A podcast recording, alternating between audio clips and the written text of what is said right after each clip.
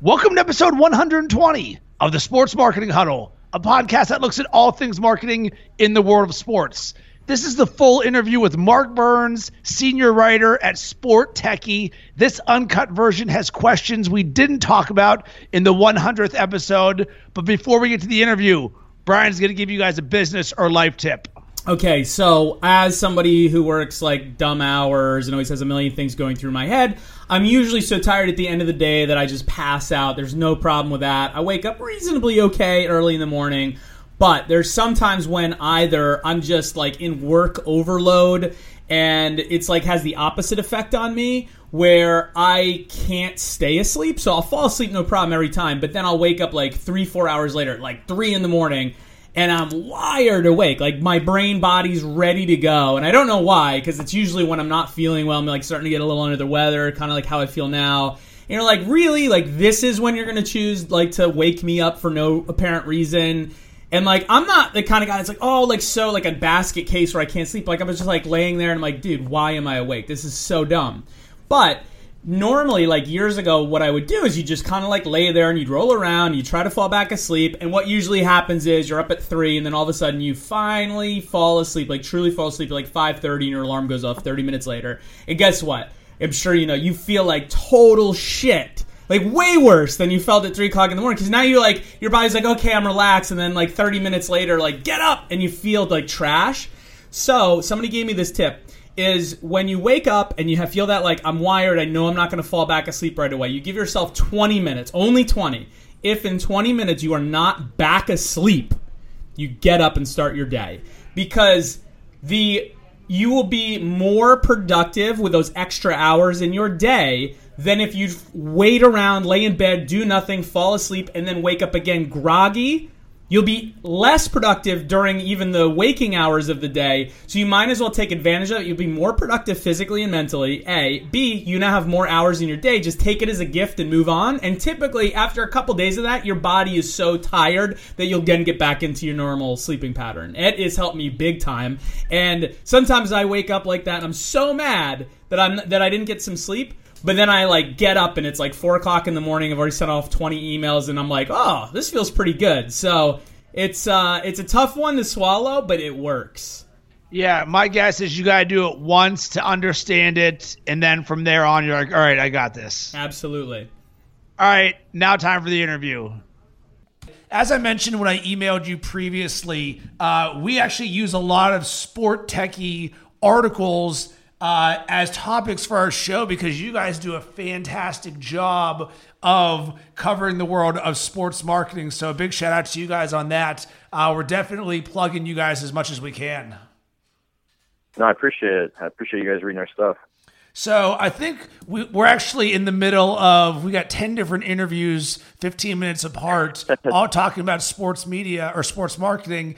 And I think what would be interesting with our conversation is uh, your views on what brands aren't doing things well, and then on the flip side, the ones who are. So we see so many forward-thinking brands on Sport Techie, but on the flip side, are there things that you notice out of maybe large brands or other ones? I don't know. Do you guys cover much in the way of things you see brands not doing?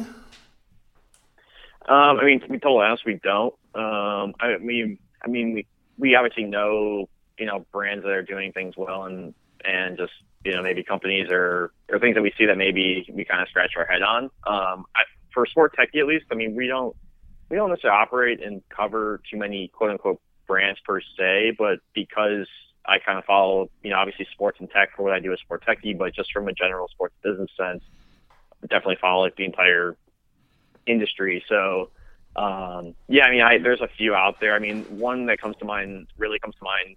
Uh, I mean, this week is Tiger Woods. It looks like he just got a new deal with Monster Energy Drink, and so, um, yeah, that was maybe, honestly, that was probably maybe a head scratcher. I don't associate Tiger right. Woods with with Monster Energy. Granted, it's underneath the Coca Cola umbrella. Um, I think he's been he's been tied to them in the past, but um, yeah, that was kind of a, a head scratcher, um, an expensive one at, at that. Um, if you want to go on like the the the brands maybe that are I don't say maybe doing things well, but just they're kind of in the news recently. But um, one that comes to mind. I I saw them. Um, I, I think you're seeing maybe more of them now, but the Snickers is one that comes to mind. They upped their deal with uh, WrestleMania as like the presenting uh, the presenting sponsorship. But I was in Atlanta uh, for about two years, and I just got down to E League, uh, the Turner and WME IMG uh, uh, gaming partnership that they have that's broadcast. They're in season two right now, and so Snickers is a part of that. They're a part of WrestleMania.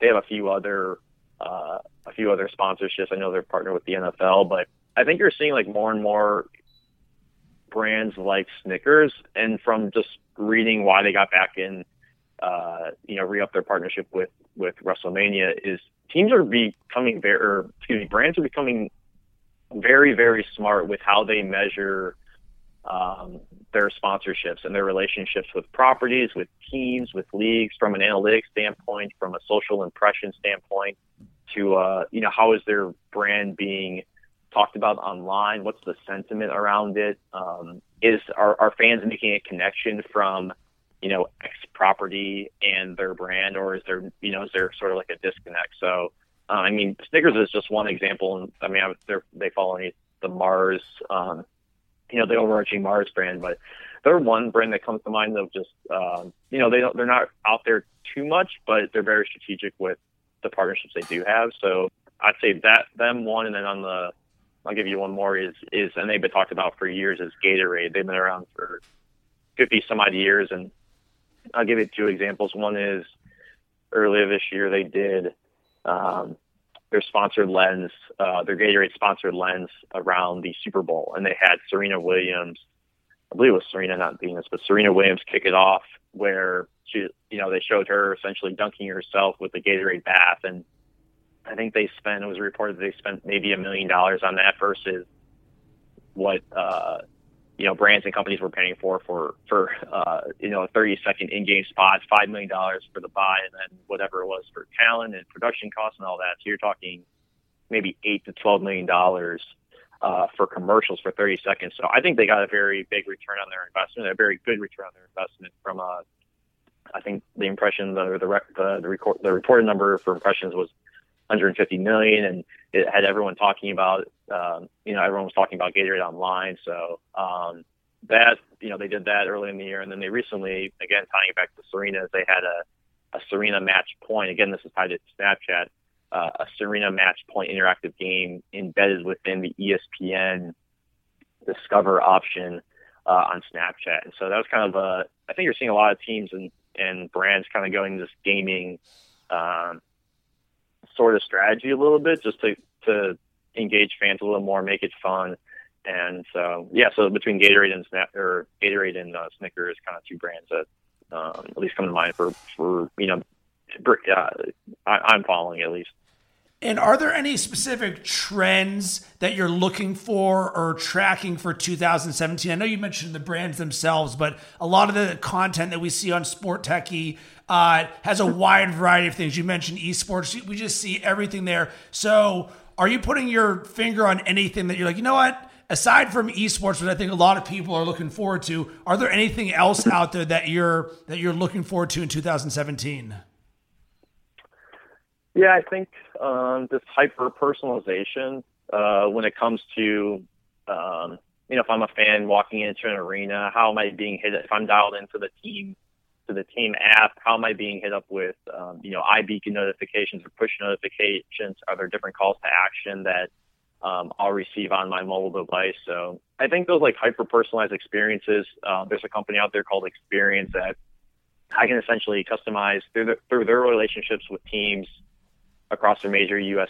Uh, pro sports, I can essentially customize my um, experience, uh, no pun intended, customize my experience based on what they have to offer and what the team is providing. So I can, you know, upgrade my seat. I can go on the field during batting practice. I can maybe get a, a piece of merchandise uh, delivered to my seat in game. So, um, yeah, I think going to games now, people expect more than just going to the game. You know, they want what is going to be my experience. How's my experience different from the person sitting next to me? And so, I think you're seeing, um, you know, both from a content standpoint, from a, uh, you know, purchasing uh, merch standpoint, and other different options. So that's something I'm kind of st- you know still following. Um, now I think we'll just I mean you're seeing more and more of it. So something I'm following heading into next year. Um, that'd probably be one of the one of the bigger things. I mean, you mentioned esports and gaming. Um, I'm interested to see what brands, what non-endemic brands, get continue to get into the space. Um, and just going back to E League, I mean, Snickers, Domino's, uh, Buffalo Wild Wings. There's a few other non-endemic brands that have latched themselves to to gaming. So I want to see, you know, what are going to be those other brands getting getting into esports and getting into gaming, and and why are they why are they getting why is it why is esports make sense from a marketing strategy? Why can't you know why aren't they aligning themselves, you know, with other properties or other different events? So those are a few things I'm watching. Cool. Do you think that um, do you think that esports is going to continue to grow at the rate that it's growing, and do you think that brands um, are going to adapt? And accept that esports is actually now a thing that which they need to a pay attention to and b need need to be involved with? Yeah, I mean, I think it's going to continue to grow. I mean, I I won't say who I heard this from. I've heard it from multiple people, but I mean, the way that the you know the internet is, we're all connected now with social and live streaming. I mean, I've heard from multiple people that they think gaming will be as big or bigger than soccer soccer globally um, in like five to ten years, which I could totally see. I mean, people, you know, I even you know I first heard about you know esports probably a year and a half ago. You think it's weird watching people watching other people play video games in a twenty thousand seat arena, but in reality, I mean, I was doing that when I was ten years old. Had six guys over on a Tuesday after school. Two guys were playing Blitz, and four other guys just chatting away and watching, you know, our buddies play. so it's not too, uh, it's not too, you know, too crazy to imagine that. Grand, the the scale and the uh, the size of the audience is incredible. you know, twenty thousand people, but um, yeah, I think you'll continue to see it grow. Um, I think from a, you know, from a, there, there's so many different leagues out there and and different events, and if you're a team competing in League of Legends, you have to be very strategic with, you know, what what uh, organizations you want to partner with or what events you want to go to. There's no, you know, we have the NBA, NFL, the pro leagues in the U.S. There's none of that in uh, the U.S. right now, or at least globally. I feel like for from an esports gaming standpoint. So hopefully, from a structure standpoint, there's more formalization in that next year.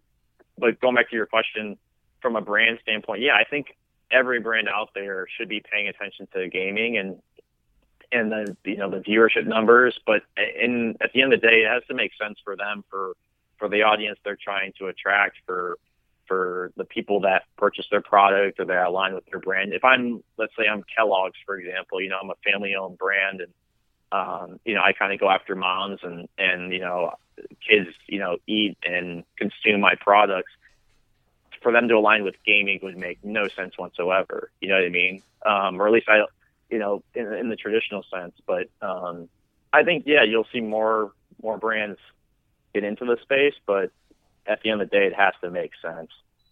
Awesome, man. Uh, Mark, we really appreciate you coming on the 100th episode of the Sports Marketing Huddle. Uh, we look forward to continuing to see the awesome stuff that you guys create at Sport Techie. Have an awesome day, my friend.